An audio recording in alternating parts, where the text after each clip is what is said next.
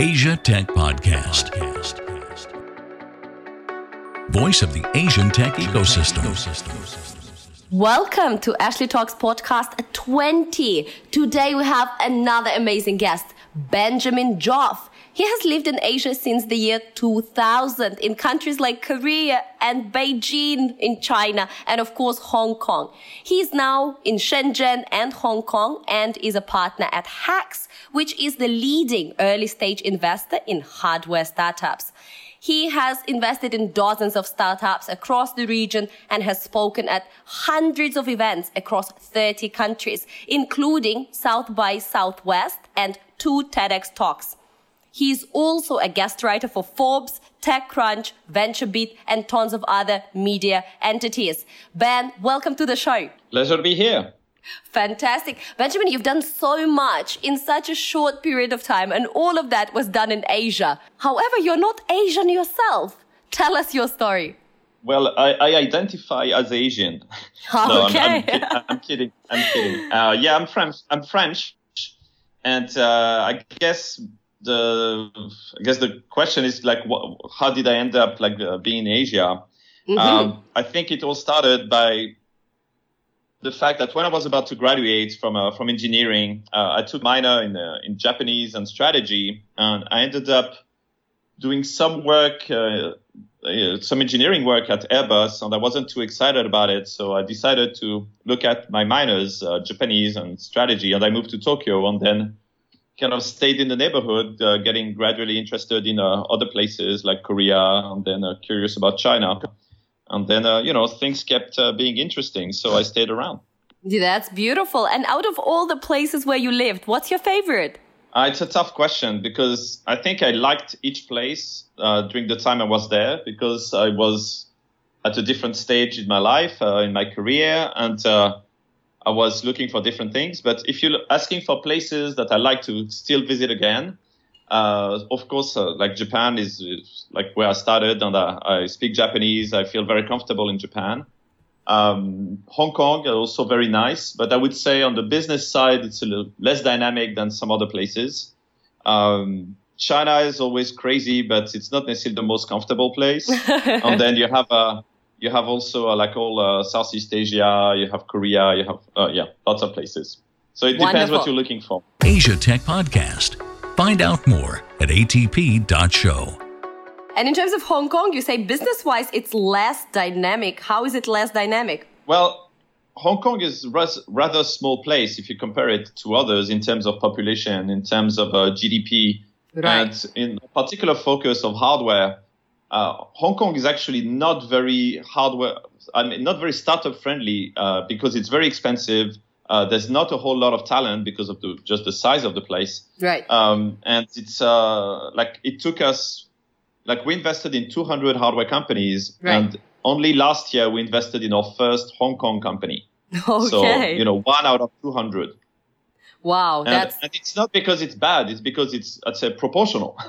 Right. Right, right, absolutely. So how did you how did you come to that idea to actually go into business? Were you a businessman all the time? Do you come from an entrepreneurial family? Uh, where um, did that come from? Yeah, so totally not. uh, my my parents are doctors. Uh, they work for the you know uh, public hospitals. Uh, they're Aww. very uh, like stable stable type of jobs. Um, we don't really have entrepreneurs in my family or around. So when I and actually, even entrepreneurship wasn't really a thing around the time I graduated. It was around like the first dot com boom. Yeah. It was a little bit in, you know, there was some movement in tech, but France was, was a bit behind. And uh, there wasn't really that much at the time. So I, I didn't think of entrepreneurship at that time. Um, so when I moved to Japan, though, uh, there was also dot com boom. I started to work in uh, tech consulting and then I worked in telecom. And I met gradually more and more entrepreneurs and that got me interested. And then uh, I met a Japanese girl who was actually working uh, doing trade with China, and uh, she basically decided to quit her job to go to China to start her own business. Wow! And I guess that was quite uh, unexpected um, attitude. Uh, I mean, she was like a 26 year old Japanese girl from Osaka with, you know, no, no particular like like remarkable career aside from her international exposure. She didn't speak Chinese, and yet she she went for it. And not only that, but initially she wanted to start uh, an English school in, Shang- in Shanghai because she uh-huh. thought there would be a business opportunity. And then she realized that the market was already, already crowded. So she, she switched to do a cake shop. Okay. And is it successful? Yeah, actually, it, it, it, it, had some level of success. Like, uh, actually, she didn't want to just do a cake shop. She wanted to do a cake chain. That's some girl with a really big idea. Exactly. So she found uh, somebody to back her up financially. Um, she convinced a pastry chef uh, from an Osaka chain to basically license the recipes, and then off, off she went. And uh, a few years later, she was in uh, the Nikkei, uh, Nikkei Woman newspaper as one of the entrepreneurs of the year. So wow. that was kind of a, you know, different uh, attitude to, to work and career. And at that time, when I was actually dating her, uh, I was in, like just about to change jobs. So I changed to a new job eventually. Uh, she went to China without me, which is not a story. Um, and, uh, and uh, but still, uh, I mean, I was thinking about, oh, wow, it's possible to do something like that. And two years later, I got a bit tired with my job in telecom and uh, decided to leave and to go do a business training in Korea. And that was in 2003, and that was the last time I looked for a job. Oh, seriously, 2003. So it's been it's been what 15 years of yeah, being in business yeah, so I started doing kind of freelance consulting that uh, eventually, after I moved to Beijing, turned into a consulting company because I had basically a lot more and more demand for the that, the type of work I was doing, yeah. researching innovation across Japan, Korea, right. and then China. And then uh, basically, I was running this consulting company. Uh, we had some pretty good customers. We had pretty good reputation. I started to build very big network across Asia and then gradually in US started to do a lot of speaking in events because people knew nothing about Asia. and I was one of the few that not only knew local markets, but had some perspective on being able to compare ecosystems between, you know, Japan, Korea, China, Europe, US. There's yeah. very few people who can actually do that. Yeah. Um, I built a team which was kind of a, you know, United Nations of Asia, if you want, uh, with uh, Japanese, Korean, Chinese consultants working together. And that was, that was pretty cool. Um, and uh, and then about uh, five years ago, uh, Cyril, the founder of Hax, uh, had just started um, their operations in Shenzhen and asked me if I wanted to take a look. And I thought, oh, Shenzhen is kind of terrible place. I went there a few years ago, got stolen stuff. It's uh, really bad.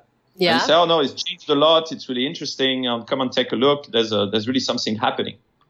And you know, in my life, I, I, I felt a few times that something was happening. Like when I yeah. was in Japan in early 2000, they were 10 years ahead in mobile. Yeah. When I went to Korea 2003, 2004, they were miles ahead in uh, online gaming and social networking. Yeah. And then I saw that again with mobile blogging. The, the world's first mobile blogging conference took place in, in Tokyo. And there were guys like Joi Ito and a few others were right. speaking there.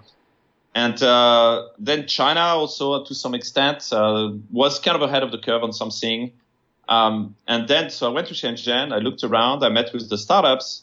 And even though I wasn't necessarily like super impressed with what I saw in terms of, uh, of products, I thought, oh, there's there's a here's a very interesting ecosystem uh, that has global relevance and is actually opening up. And we're at the beginning of it, and it's going to get be- better and better. Yeah. So uh, I, most of my work has been with strategy and market research. And for me, positioning is really critical. And I felt that what Cyril had done with Sean, setting up this accelerator there at that time, uh, was was very smart. Yeah. Um, so I decided to. Uh, he asked me to come and help. Initially, I thought, okay, I'll help a little bit and see uh, see what happens. And then uh, five years later, I'm still there. Haha! and it has not disappointed. I mean, Shenzhen is the gem of China, right? Well, it's one of the gems. Uh, probably for, for hardware, it's definitely the most amazing place in the world, not just in China. And in terms of uh, startup activity, uh, Shenzhen is definitely uh, like up there. Uh, what's really special about Shenzhen is that not all the startups working in Shenzhen mm-hmm. are from Shenzhen or are in Shenzhen full time. Right. And what we do is Hax, bringing startups from all around the world to Shenzhen is is probably a good illustration of that. Uh, half of our startups come from the US, but they come to Shenzhen from Silicon Valley and other places because Shenzhen allows them to do in like three, four months what would take, take them a year or two and cost them much more money elsewhere.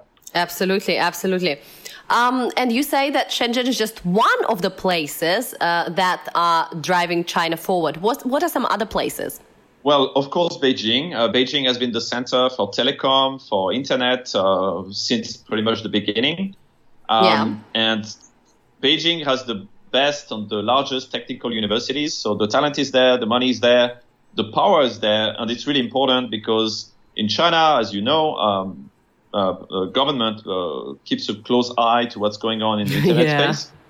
Uh, Shanghai also has uh, some activity. Shanghai is kind of strong in gaming, online marketing, online uh, e-commerce.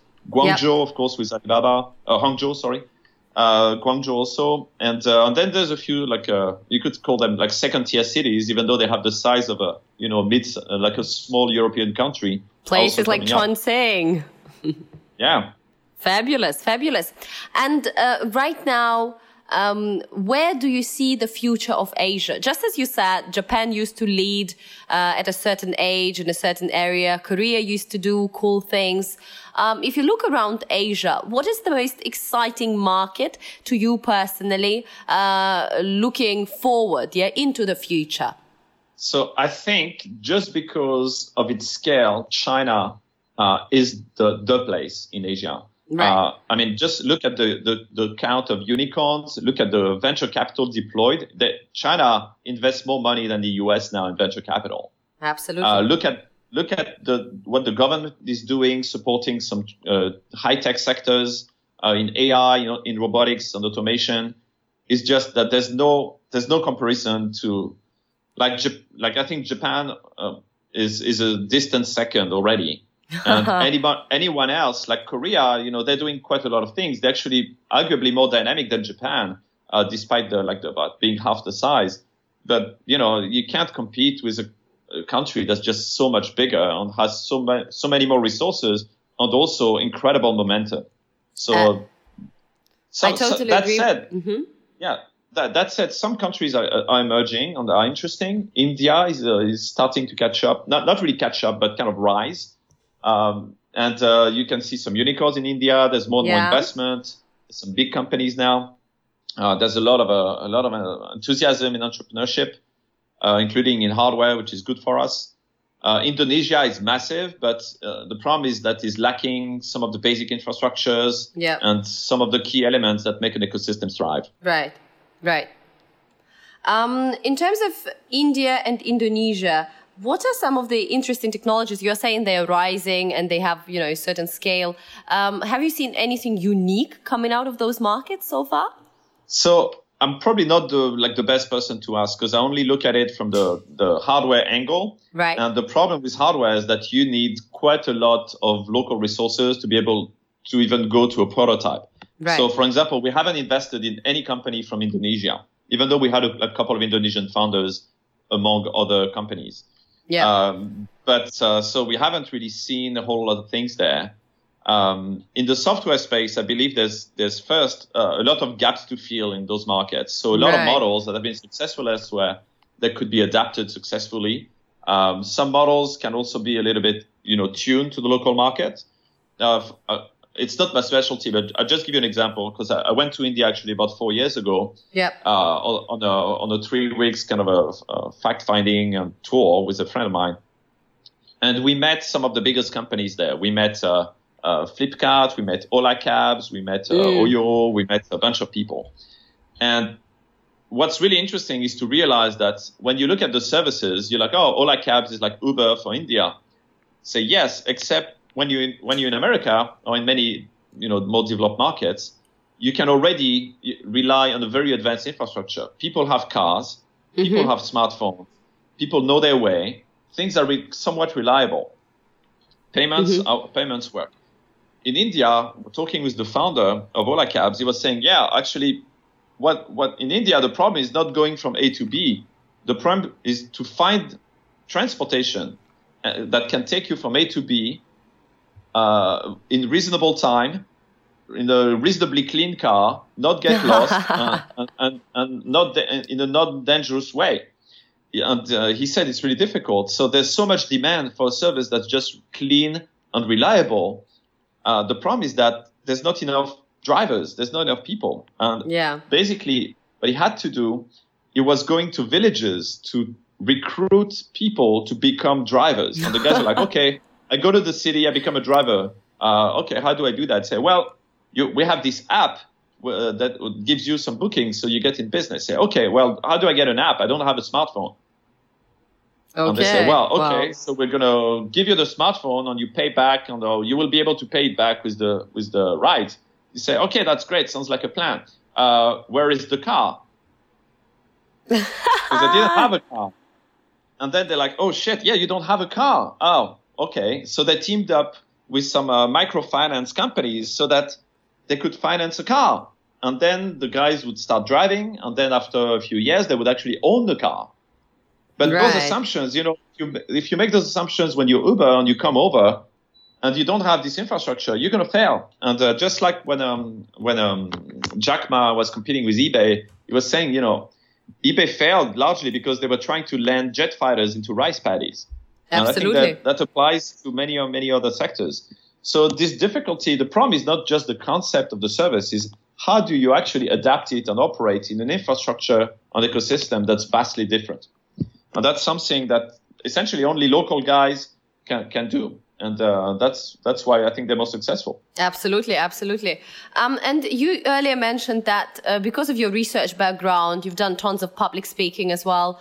Um, and the unique point that you could make uh, to make your talks extremely uh, relevant was that you can compare ecosystems, not just talk about ecosystems. So if you compare Chinese and American uh, ecosystem, uh, let's say hardware wise or startup wise or investment wise, whichever, you know, all around startup scene, um, how would you, how would you benchmark them? How would you compare them to each other? Yeah. So um, a few years ago, I actually wrote a pretty long article for TechCrunch about this topic about what makes the Silicon Valley. Because I was I kept getting these questions from uh, from journalists or from uh, government people were asking, you know, how do can we make our country like the next Silicon Valley? I'm Yeah. like, okay, what is Silicon Valley? And it's a combination of elements. It's the combination of having access to a large market. It's a combination of having uh, infrastructure for payment, for roads, for logistics, for internet. It's combination of access to capital Yeah. uh, from very early stage, like angel capital, all the way up to M&As and acquisitions and IPOs. Yeah. Um, so basically, all the spectrum is covered. Then it's access to talent. And talent means not just engineering talent, but also design talent, business talent, professional managers, experience, uh, experience, you know, CEOs. Um, then you have access. So, so market, infra, capital, talent, and there's also an aspect of culture. And Yeah. this one, actually, this aspect of culture uh, on communities, like uh, the like the information sharing and the the the risk taking, it took me actually a few more years to actually understand really what was the key there, and that Yeah. uh, just just finally, I think nailed it uh, last year. So okay, that of- took a while. re- We are very interested. What is it? kind of recent. I so people say okay in, in the US people are risk takers, and that's why there's so many more startups and they're, they're so successful. I think that's a lie. yeah. Uh, people are not particularly risk takers because they, and I'll explain why. It's because their risk is actually not so high. When Yeah, you're an entrepreneur manageable. in Silicon Valley, Mhm. if you fail, okay, maybe you lose a bit of, you lose some time, you lose maybe some of your personal money, but you will find a job very quickly after. So your risk you're taking is very contained to the time you dedicate to this project. Yeah. In addition, the experience you have, you gained uh, through uh, your startup, actually ca is valued. So you actually end up ahead. Yeah. Whereas I had a conversation with the CEO of Hitachi, former CEO of Hitachi in Japan uh, last year, and um, I asked Uh-huh. him, okay, uh, when you were CEO at Hitachi, if an engineer decides to leave the company, you know, really good engineer, really, you know, doing very well in the company, leaves the company, decides to do his own startup, can he come back to Hitachi if he fails? Never. exactly. He said he thought about it and he said, well, at that time, we wouldn't forgive him. and you can think imagine. About that. think about it. If the company that knows this person the best, that thinks he's a very valuable, you know, staff, is not willing to take again uh, as a uh, rehire. A betrayal. What, do, what, what would other companies think? So basically, in Japan, it's not it, the, it's not just that you take the risk of doing a startup; that you take the risk of your entire career. Yeah. So the risk is not the same at all. So when we're talking about Jap- uh, like Japanese not being risk takers and Americans being being risk takers, it's totally it's not we're not comparing the same thing. So now I think the key for an ecosystem, the number one thing that makes an ecosystem grow, um, is the fluidity of the job market. Is yeah can you get a job if you fail? Yeah. That's number one, everywhere. Yeah. And everything else um, are things you cannot really change. You cannot change the size of your market. You can change Yes. the size of your ambitions. Uh, you cannot really change the, you know, access to capital. Some governments are providing like early stage funding, but that doesn't make a company better and more sustainable. Actually, sometimes it's even counterproductive because it gives them bad habits. Uh, Yeah, Maybe you heard yeah. of like gra- entrepreneurs, like in Singapore at the time. That was kind of a popular term Yeah. that just chase grants after grants. Uh, eventually, if you want to create a good company, it's about you know uh, having the sustainable metrics and the, the right ambitions and the right access and the right attitude. Um, and so, yeah, for ecosystems, number one is do big companies hire startup people? That's probably Absolutely. the most important. And Absolutely. it's very valuable actually for them to do it. Because if you're a big company, and these days everybody's talking about open innovation, but nobody from inside the big company knows the startup life, knows the startup world. If you Yeah. want to bridge with startups, you need the bilingual people, bicultural people. Yeah. And uh, looking at, um, at at this right now, so between China and the US, so okay, US are not really uh, you know risk takers, but it's really easy for them to get rehired. Um, uh, every time I open a magazine right now, like The Economist, they talk about uh, you know US and China being at technology war, like the new Cold War is there. Um, do you think China or the US currently have the upper hand in that war, and will that trend continue in a in the next decade? Well, to me, it's not particularly just limited to technology. You know, in a way, all countries are at war economically uh, Yeah. since a while ago. It's just a war that is not, you know, a military war, but uh, you know, there's trade battles, there's fights to protect different markets. Uh, even though like uh, the U.S. is a big proponent of free trade, themselves are quite protectionist. You know, they're very careful what they allow in. So of course they they want other countries to have their borders open, but themselves don't necessarily practice it. Yeah. So I, I wouldn't worry particularly like uh, about like a, a, a specific technology war. It's part of a, a broader, um, let's say, uh, trade uh, trade conflicts and uh, and sovereignty of countries. Uh, uh, there's an aspect of of, of security with uh, with technology that's uh, like cy- cyber security. Definitely. that's uh, in addition, but in a way, information wars is not new, and uh, Yeah. I don't I don't see any like massive difference going on. So do you do you think China is ahead technology wise right now, or is US still ahead? Uh, I guess it depends at what you look at, and it depends. Um, if you look at re- research in universities, I Yeah. would say the US is still uh, the place where a lot of things are, are really invented. But in terms of commercialization of technology, I think China is excellent. Yeah. And in terms of fundamental research, they're also getting there.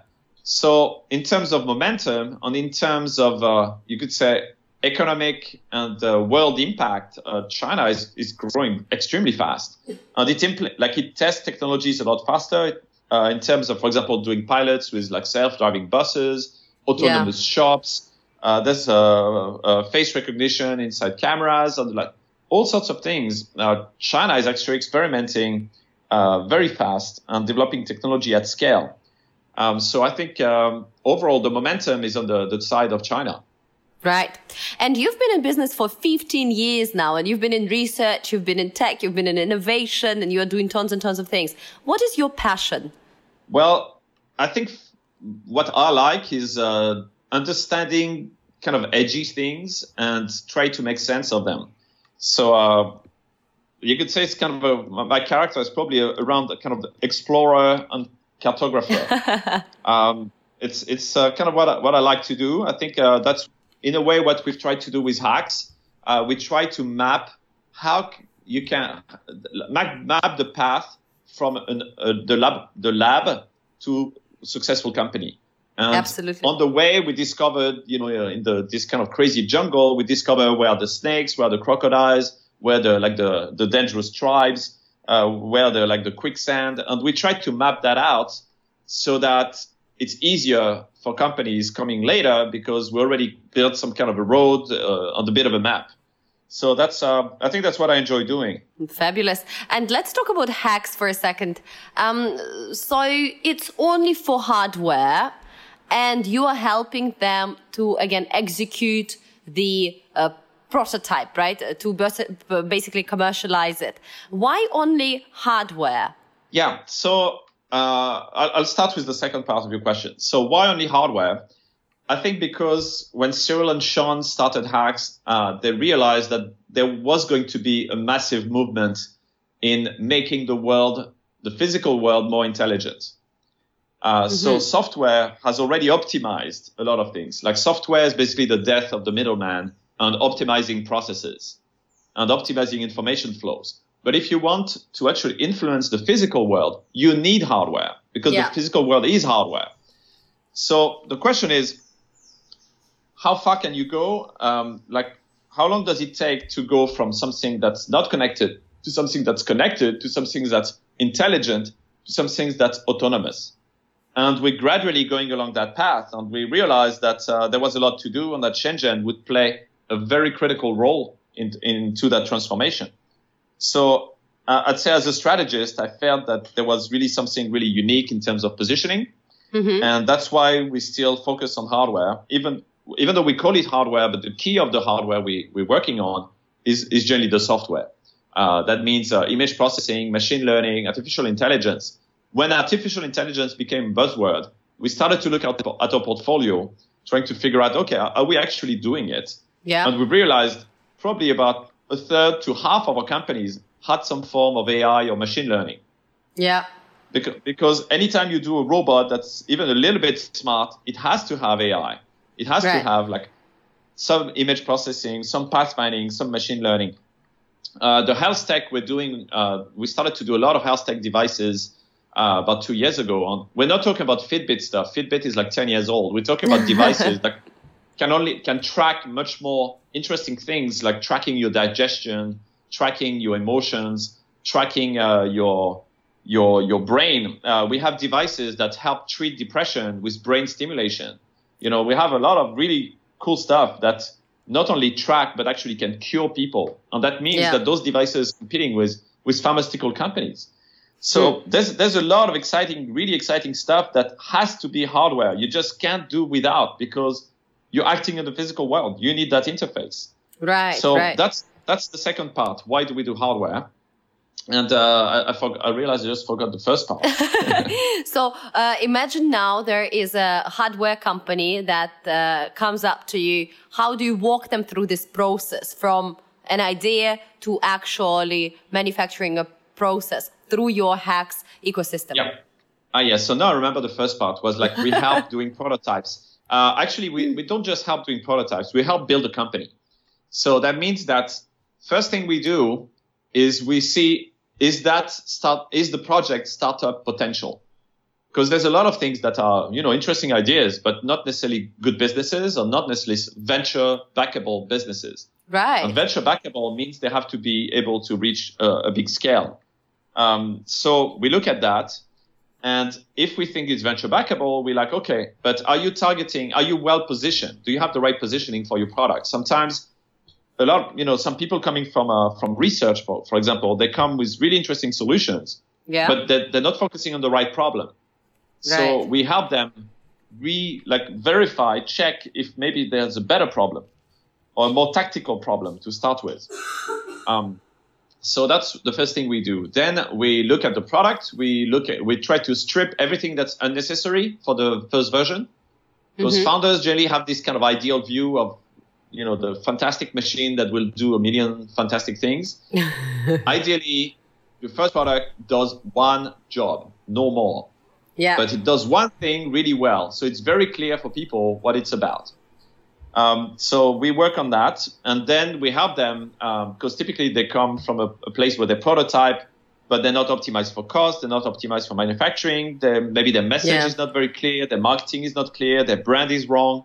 So we actually have pretty 360 team to help from product design to uh, manufacturing processes to electronics uh, to marketing, positioning, messaging, branding. So we do all of that. And uh, once uh, they start to understand this, then the positioning is right. Then they, they can iterate very fast on prototypes thanks to the ecosystem and the support we give them.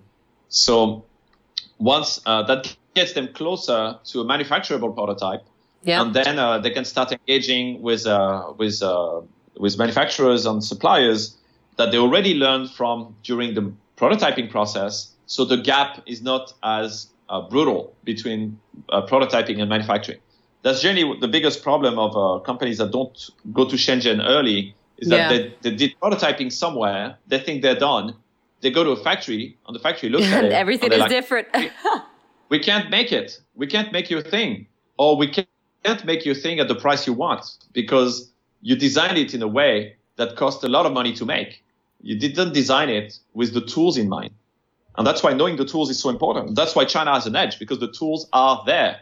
Whereas yeah. in America, the tools are not there anymore. Yeah, now that's such a such a good summary.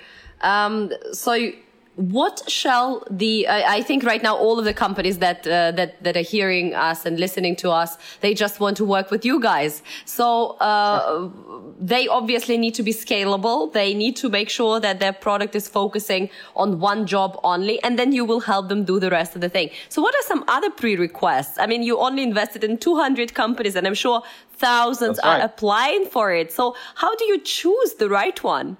Well well, we, we will know only at the end if we chose the right ones. And there's probably a few that we missed that, uh, to, you know, end up doing really well. Um, but the, our decision process, in a way, is uh, very like very classic things for for you know VCs. Uh, we look at the team.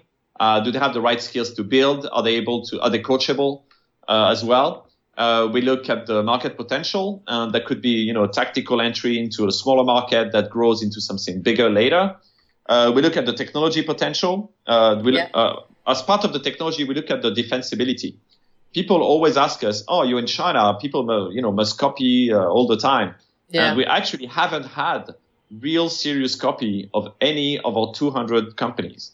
Wow. And the reason Why is, is that? Because mm-hmm. exactly the uh, the reason is because it's actually really hard to copy them because most of the most of the secret sauce is software or science. It's not yeah. electronics or a plastic box or a simple app.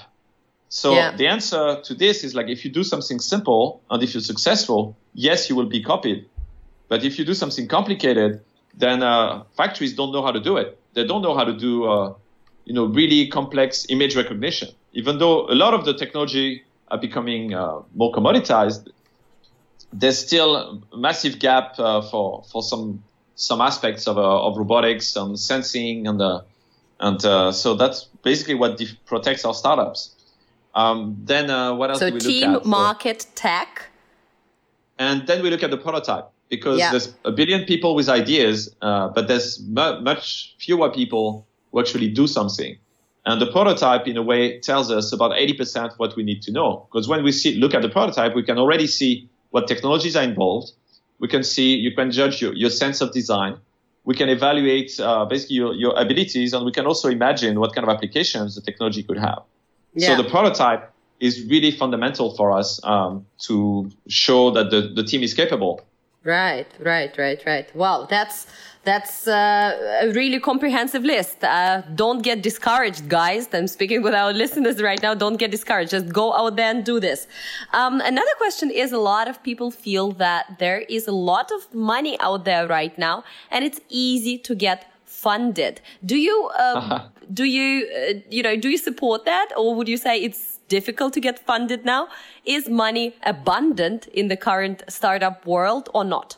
So uh, I'll, I'll, make a little joke here. I think, uh, yeah, you can find money if you're doing blockchain, if you do an ICO. Oh my goodness! Uh, but uh, not everybody is a blockchain, and uh, I would say overall, yes, there's a lot of money available. The problem is that the money is very is not easy to get. Uh, Yeah. It's probably easier to get in China if you're Chinese with the right, you know, university or corporate track record, uh, because they're looking for projects and there's they're a little bit more freestyle in the, their way of investing.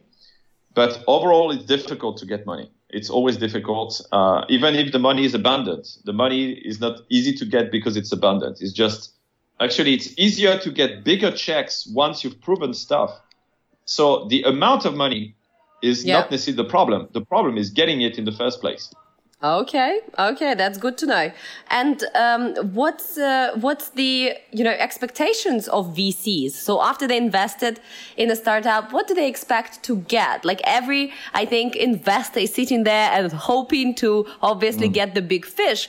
But uh, what are they really expecting of you? Uh, you know, a chunk of your business, they expect you to grow into million dollars or a billion dollars within three years. I mean, what are those expectations there? I think it depends a bit of the, the stage of, um, of VC you're talking you're talking to.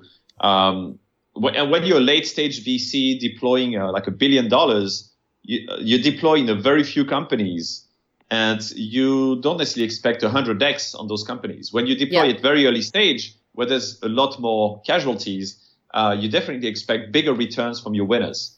Yeah. So um, it all, I'd say, it all related to the the particular business model of the of the stage you're at. Um, so uh, if in our case, I mean, when we invest, we invest. We're pretty much the first investors in those companies. We invest at valuations between two and three million dollars, and we invest about two hundred. Now the package is two hundred fifty thousand dollars per company. yeah. So if if half the companies uh, don't get any return, that means the other half uh, needs to you know at least double the money.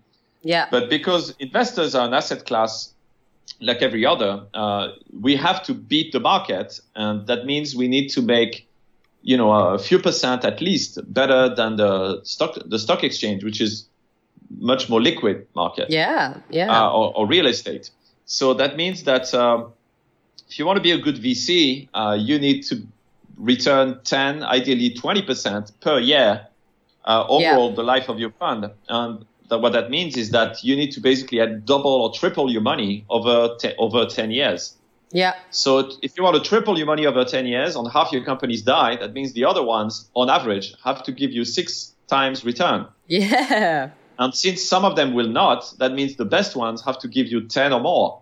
So it's, Yeah. it's just simple math, really. Right, that's right. And what happens with those guys? I always wondered really. So what happens with the guys that come to you, get the money, 250,000 US dollars and get all that help, but then fail?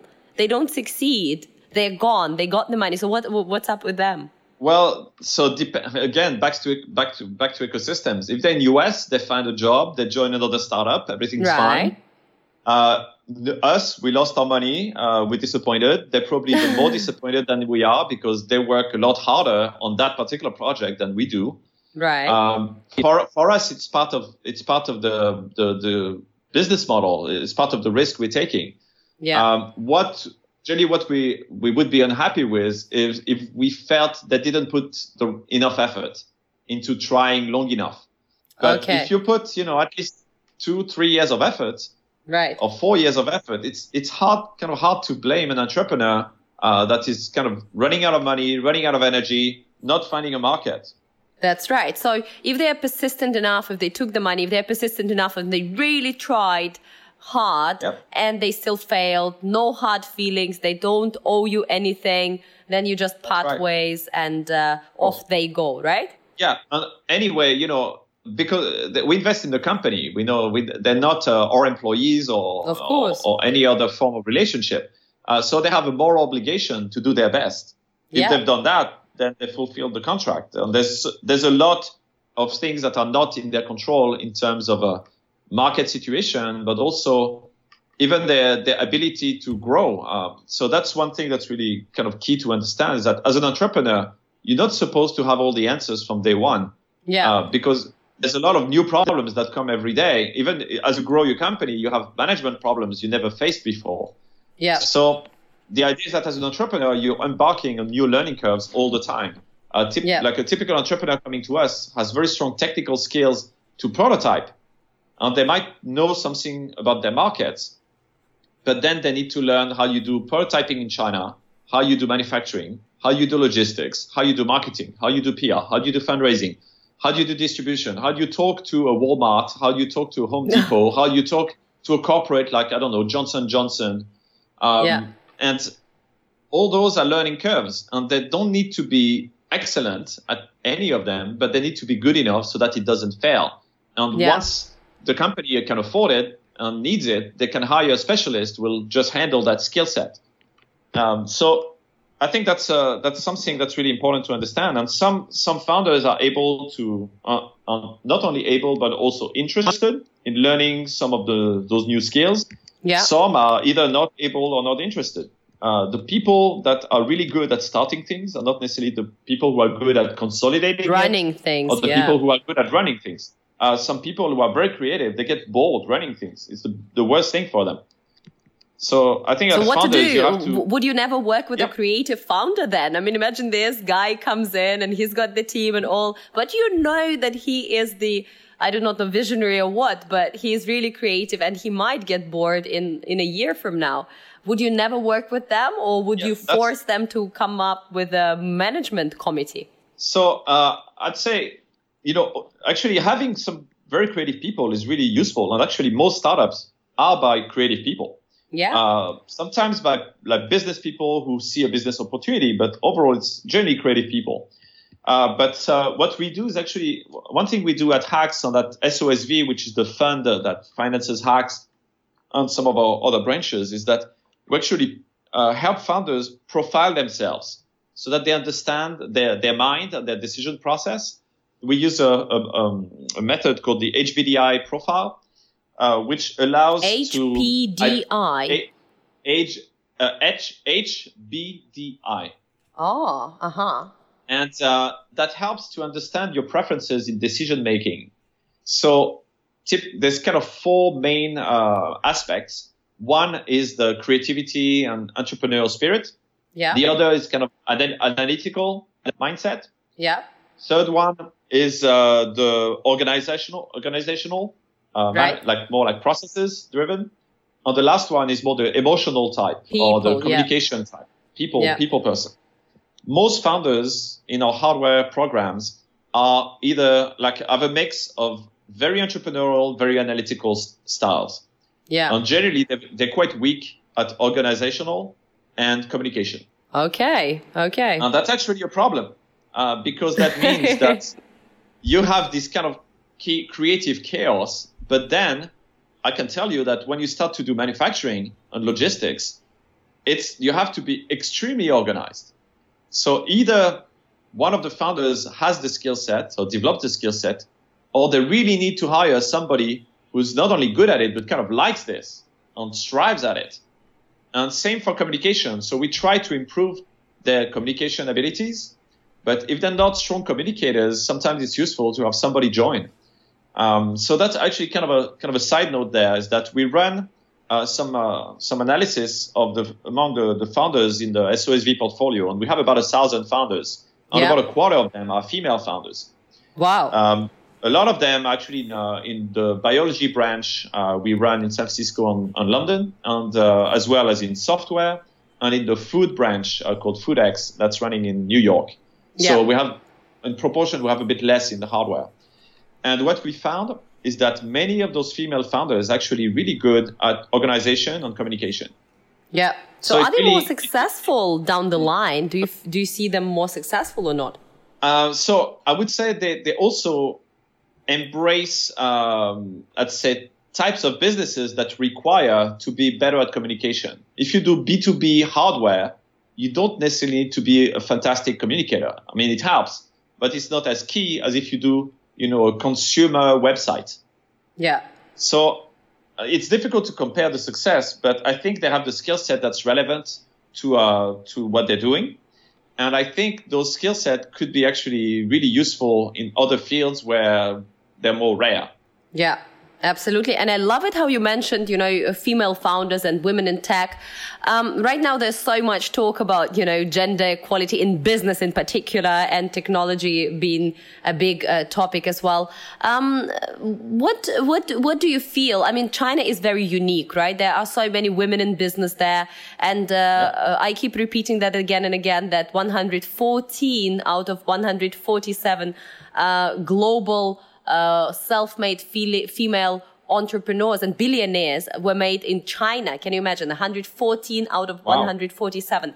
Um, so, what do you think about girls in tech? Uh, huh. Women as in startups, women running uh, yep. uh, businesses, and what do you think about China in particular? Yeah, it's uh, so I have to be very careful there because it's a very hot potato topic. um, but, nah, it's a uh, casual chat. oh yeah, yeah. Well, uh, it's on the internet. Um, so um, let me let me phrase it properly. Uh, I so I think yes, China in many ways is more egalitarian regarding gender, and that's probably one of the side effects of communism, uh, the, like Chinese style communism at least. Um, so I think this is something that's quite unique and uh, is illustrated, as you said, by the number of uh, like self-made billionaires, uh, female billionaires and entrepreneurs. Uh, like I think I, I, don't have statistics, but I heard stuff like half the factories in Shenzhen are owned by women.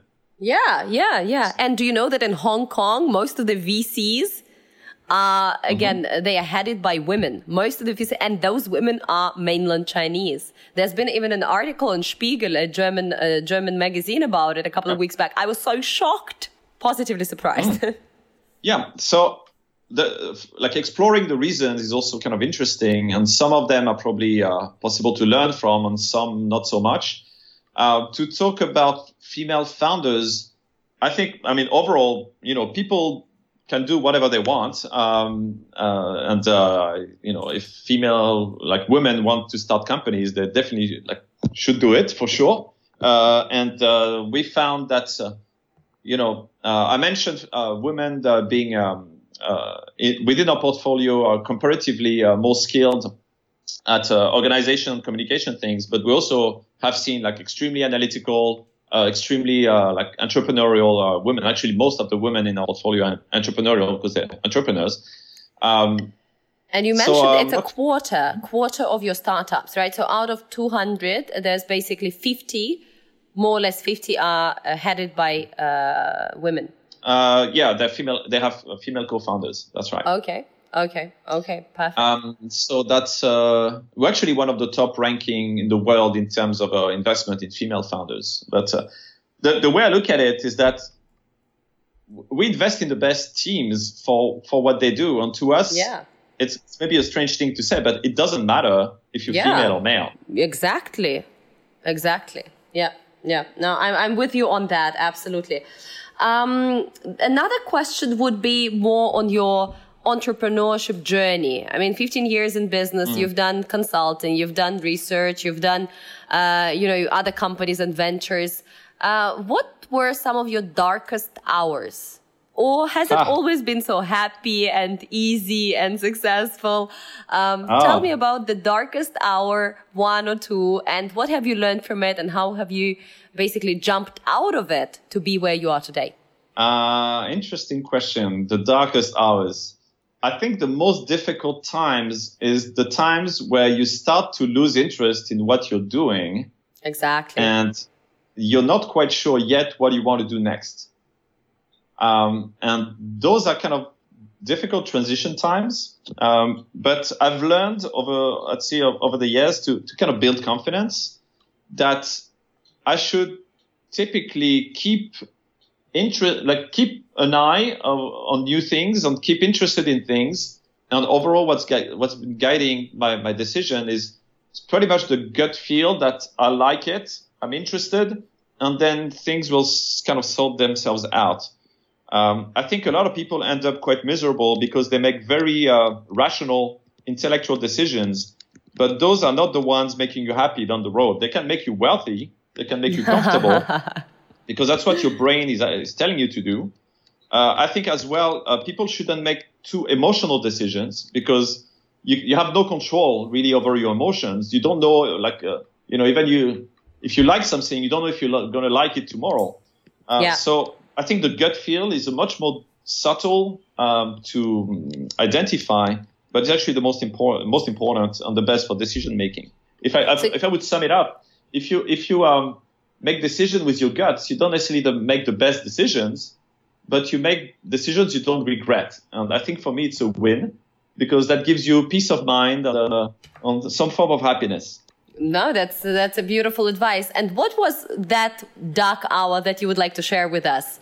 A specific story. Tell us a story of uh, you being really down and probably feeling like, you know what, I really want to give up. It's a really shitty place where I am right now, and I just want to go back to work. I just want to, you know, I, I just want to be, you know, uh, working nine to five, or I just want to, you know, hide away Ah. on a tropical island and never be in this business again because this is Uh-huh. some messed up stuff. or Yeah, maybe you've never had uh, those before. Maybe in 15 years you never got to that stage. Yeah, uh, let me think. Well, I was working, uh, so I worked many years in consulting, and then um, I started to be more and more interested in startups. And I decided to actually start uh, my own startup project. Uh-huh. And I actually looked, I went to Silicon Valley, I spent some time there, talked to a bunch of people, uh, worked on my concept. And I was really motivated, and I realized I couldn't afford really to hire people in Silicon Valley, and they didn't have a, a network I could uh, I could easily tap into, and that building it would, would be difficult. So I decided to go uh, first to try to hire people in Singapore to work with me, and then I realized I couldn't find the, the right type of people in Singapore, so I ended up ended up in Malaysia Yeah. because I thought, okay, Malaysia, uh, okay, they sp- speak English, many people. Uh, there's a ta- there's a tech scene, and if I'm there, there's actually not that many startups, so I, might be able to actually find really good people to work with, which I did. And then, as I was working in Malaysia, you know, we developed the prototype, we launched it, and then I went back to US and I discussed with some more people, and I realized that even though I was really motivated by what I was building, um, the business model and the user acquisition uh, process were very weak.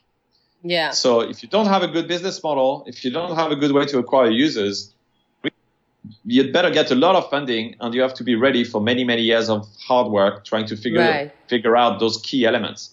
Yeah. So I went back to Malaysia and I realized, damn, this is really not really going anywhere. I'm doing this kind of a, because I like it, not because it's a business. And that, uh, and you have to be sustainable to actually build so- something like long term. Right. So at that time, that was actually a little bit difficult because I decided to stop the project in Malaysia, but I wasn't really excited about going to do consulting again. And I wasn't sure where to go next because I was, okay, in Kuala Lumpur. And then Yeah. what do I do? Do I go to China again? Uh, not so motivated. Do I go to Singapore? Do I go to US? What, and, and to do what?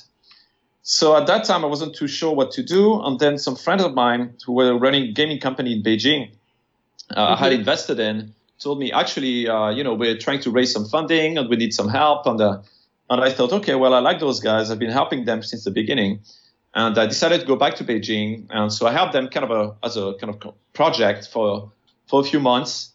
And then uh, after that, I was like, okay, enough of Beijing. Uh, time to think of something else. I went back to, and I was about to go back to, to France to take a, a bit of a break and, and think.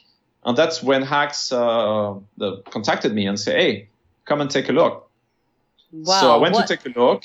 Yeah. And then, uh, yeah, pretty much uh, a few months later, I was uh, was in Shenzhen with uh, with my suitcase to try to figure out uh, what what the hell I was going to do with hardware. Yeah, that's that's such a story. And w- what is the learning? So for those people that are really going right now, sitting somewhere in Asia or across the globe and going through their dark hour of doubt and not knowing what to do and how to move forward, what would be your advice to them? Um, yeah. So the advice, uh, good, uh, good point. Um, I would say just keep eyes open. Uh, keep um, like keep meeting people, keep following your interests, and uh, apply yourself. So don't just you know get interested in things and don't do anything. Try to do things, and you, you don't know because you don't know where they lead you. Like and you were asking, oh, were you an entrepreneur? I was like, uh, never, never thought I'd be an entrepreneur. Um, but I kept bumping into entrepreneurs, and eventually I became kind of one, and now I'm kind of a you know part of a team, uh, which I, I, didn't think I would be again, uh, because I thought I would you know keep running my own thing. So how did yeah? Don't don't worry too much about like your your status, and uh, try to keep learning things you're interested in. Uh, ideally, and that, that's also kind of a strength, is that if you're quite frugal or kind of low maintenance, uh, it's also a lot easier uh, because, if, like, I started in Japan, and in Japan, I was, you know, was my my first job. I wasn't getting like a crazy salary, and also the the the housing is really small in Japan. So I got used to a kind of lower levels of comfort. So having a, you know, um, being able to be comf- to be okay with low level of comfort um, means that uh, you you gives you a lot of freedom. Yeah, yeah, and mentality. It's it's a different mentality. You know you're going to be fine, and you don't need certain things, and you know how to pull through. That's beautiful. Yep. What is your favorite? I, I actually, I have. Yeah. I, I, I can actually. Uh, I have a little litmus test to actually evaluate if people are able to make their own decisions Ooh, and not get us. stuck in bad situations. Uh, it's uh, I call it the, the the movie test. So I, will try it with you. Um, have you ever gone to the cinema alone? Uh, She's thinking. Answer is no. maybe I have, but it must have been a long, long time ago. Yeah, yeah, yeah. So Very that rarely. means you're always compromising on your movie decisions, or you're lucky enough to always find the right person to do it with you, which might be another pro- another attitude, which is which is good. Um, so that's one thing.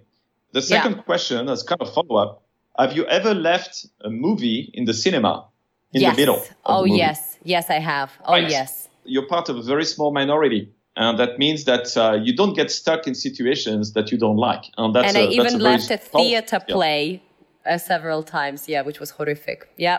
So it's um, so that those are kind of uh, interesting things to to think about uh, in terms of uh, how you make your decision. So, uh, uh, like for example, maybe in your case, you decide on a movie and then you find somebody to go with you that yeah, will fit the course. movie because you like of to course. go with someone.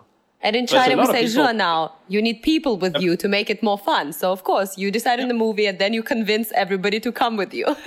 so that's, so that's, uh, that's, that's one, one approach. But I think a lot of people, but like if they're in a couple in particular, they discuss what kind of movie they will watch together and so compromise.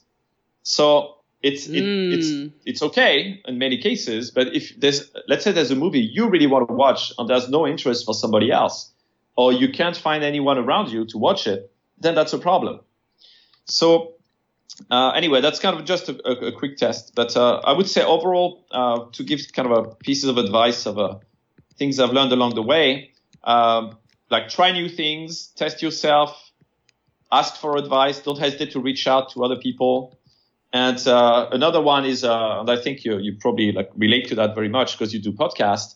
Um, you, uh, help helping others help you. Yes. So yes, don't absolutely. always like. I think there's kind of a general view that uh, uh, you know people in, like fall into three categories. There's like uh, takers, there's givers, there's traders. Right. So you don't want to be. If you're a taker, people will will kind of get annoyed by you quite quickly. Shut you out. yeah in particular, uh, givers will hate you, or, or, traders traders will hate you. Um, but so givers they give they give, but if if you're too much of a giver, you end up being exploited, and you don't yeah. get anything for your efforts. You don't want to be either a pure trader because you sound too calculated. So you want to find right. this kind of a happy spot where you're you kind of give to most people, but then if you feel you're being exploited, then you stop giving or you yeah. go careful. And what's beneficial to give is that you don't know when people are able to help you. Uh, and the more people you help, you create some kind of good karma uh, with those people, but also with people who see your general attitude. Of so course. I've had so many, so many times people coming to me because they saw me do something for somebody else. Right. And they, then they realized that oh, at some point I kind of was like in need of something, of some help or some contact, and they would just you know volunteer it uh, out of the blue because they they felt that my attitude was right. Yeah. So Yeah. I think it's really important to cultivate that attitude. And it, uh, another thing to keep in mind is that even when you're starting your career and you have you feel you have nothing to give, actually you do have a lot to give. Uh, for example, uh, let's say you go to an event and you don't know anybody. One thing you could do if you knew people would be to introduce people or to help them. Um, One so- another, yeah. hmm but if you don't know anybody, what do you do? Well, first you go to people and you ask them, "Hey, what are you here for? What are you looking for?" And then you listen. Already, it's something, and it you know um, gets them happy to discuss what they're interested in, rather than feeling that you're trying to sell something to them. Yeah. And yeah. then, as you go along and talk to more people, you can say, "Hey, I just met this guy. He's looking for what you have. You guys should talk." And you can create value really literally out of thin air just by gathering Right there. information Yeah. about what and I think that's uh, that's a general attitude of you can even just bringing yourself, you can actually bring a lot to the table. Absolutely, absolutely. And especially at the very beginning, there are so many uh, startups and uh, young founders that go into business and they, you know, shut themselves out and they shy away and they, you know, they're not really building network Yep. or they are not contributing enough. And in Russia, uh, we have a saying uh, which goes, uh, for the first three years, you work on your reputation. For the rest of your life, reputation works Ah. for you. Right? So, so your first three years in business or in any new country, or let's say you just moved places, it can be three years, it can be a year, depending on the effort you put in. But basically, at the very beginning, you work for your reputation, but the rest of your life, that reputation works for you. So never forget that. It's, Uh, uh, my it's l- interesting. Yeah. Yeah, my, my, my, I, uh, my I- last, actually uh-huh. one thing. Uh, sorry, uh, one thing I, I'd like to add on that is that yes, um, building the network, ideally not just meeting people, but finding a way to help them or to understand clearly what they do and what they need is really key. And another thing that's really important is that uh, is effective uh, communication. So Yeah. this is one of the most underrated skills. And I used to be like I think many young people, like very shy. Uh, was really afraid of public speaking, really afraid of like speaking my mind and everything. yeah. And this is something you you gotta fix. Like everyone everyone gotta fix that, and it's not so hard to fix, and it's really How to important. fix that? How to fix that? Well, one one kind of easy thing to get started is let's say try to reach out to people you're interested in and try to have coffee with them. Number one, Yeah. uh, because that's kind of one on one. Then, as Yeah. you start building, you can also um, decide to organize some event. It's not complicated. It could be like a little meetup in some place. It's incredibly easy to do. And like, it's uh, that also gets you kind of closer to the stage because you'll be probably the one kind of introducing the event, but it's Yeah. not about you. And then, as you Yeah. start building some expertise, you can start talking about it. And there's nothing easier than talking about things you know. Uh, one thing you need to work on is just the flow of your ideas and trying to make them uh, concise to the point so that uh, you don't kind of ramble forever. And that will make you a more effective communicator, a more confident communicator. And that's the key difference between two people with, you know, technical skills is how effective you are at communicating what you're doing. And also for, for entrepreneurs, it's absolutely critical. Absolutely critical. Yeah, yeah, yeah. I totally agree with you that uh, communication is such an essential skill uh, in business, and communicating to your team is important, of course, to your partners and other stakeholders, but also communicating to your community, you know, to other right. influencers, and as a next step becoming a thought leader yourself or some people call it you know personal branding others call it thought leadership but that is something that everyone in business must do uh, be it starting a podcast or vlog or start writing a blog or recording videos on Absolutely. linkedin it does not matter what you do but if you are not into this thought leadership right now in 10 years you're going to be uh, you know competing to uh, thousands others in your industry and you're going to regret that because that's where the whole world is moving would you agree with that Yeah, I agree. Uh, that's something I recommend actually to all the founders of startups that go through our program. I say, you, you're such a small company. You have no money. You have no power. You need visibility and you need to be known for being smart and to know your stuff. The easiest thing you can do is probably put together like a 10 slides 10 slides deck with like the 10 most important things in your category. Like uh, i don't know 10 trends 10 trends in baby tech 10 trends in uh, home furnishing 10 trends in whatever. Just put that online and that becomes a little bit of a of a gift and a little bit of visit of a of a visit a business card that you can give to people um, that provide value for free and that shows that you actually care about an expert and understand your market. So it establishes you gradually as an expert. I've seen that when I was running my consultancy. We're a really small team in Beijing and we're just a few people, but we had incredible visibility because we're putting online a lot of presentations that got hundreds of thousands of views for some of them. So and when I joined Hax, I, I told them the same. I said, look, guys, like you have some deal flow, you're doing really good stuff, but until we get like the best visibility for being the experts, uh, we won't get access to the best companies in the world. And it doesn't yeah. matter if we see a thousand companies. If we don't have the, the 10 best in the world, I don't care about the other thousand. So yeah. I think it's uh, it's really important for founders um, to uh, to be visible, to be recognized as experts in their field, uh, talk to media, publish things, write articles, uh, write blogs, tweet, uh, be part of the conversation and show and sh- like accumulate and share expertise is what uh, gives you a voice. Absolutely. Absolutely. We are absolutely at the same page. I've got two other short questions before we wrap up. Mm-hmm. Um, firstly, what is your favorite startup? It can be one of those startups that you in Hax invested at, or it can be something completely uh, different that you wish you invested at. Uh, well, one I wish I invested in uh, is a Ninebot. The guy's doing the the mini Segway. Uh, ah. So they're, Tell they're us. Really not not everybody is aware of the company. Perhaps tell the listeners yeah. what is it about. So people might know the the hoverboards because they were in the news like a couple of years ago for exploding. Um, but people also know Segway. Well, this company called Ninebot, they do personal mobility, mobility vehicles that are extremely reliable. Actually, kind of mini Segway you control with your knees. They also yeah. have like the one wheel things. And they actually acquired Segway uh, about two or three years ago, two years ago, I think. Um, yeah. And they actually now own the brand, and it's a they make fantastic products. I think it's one of the the Chinese companies that will become a global household name, and it's part of this next wave of uh, innovative Chinese companies uh, alongside with DJI.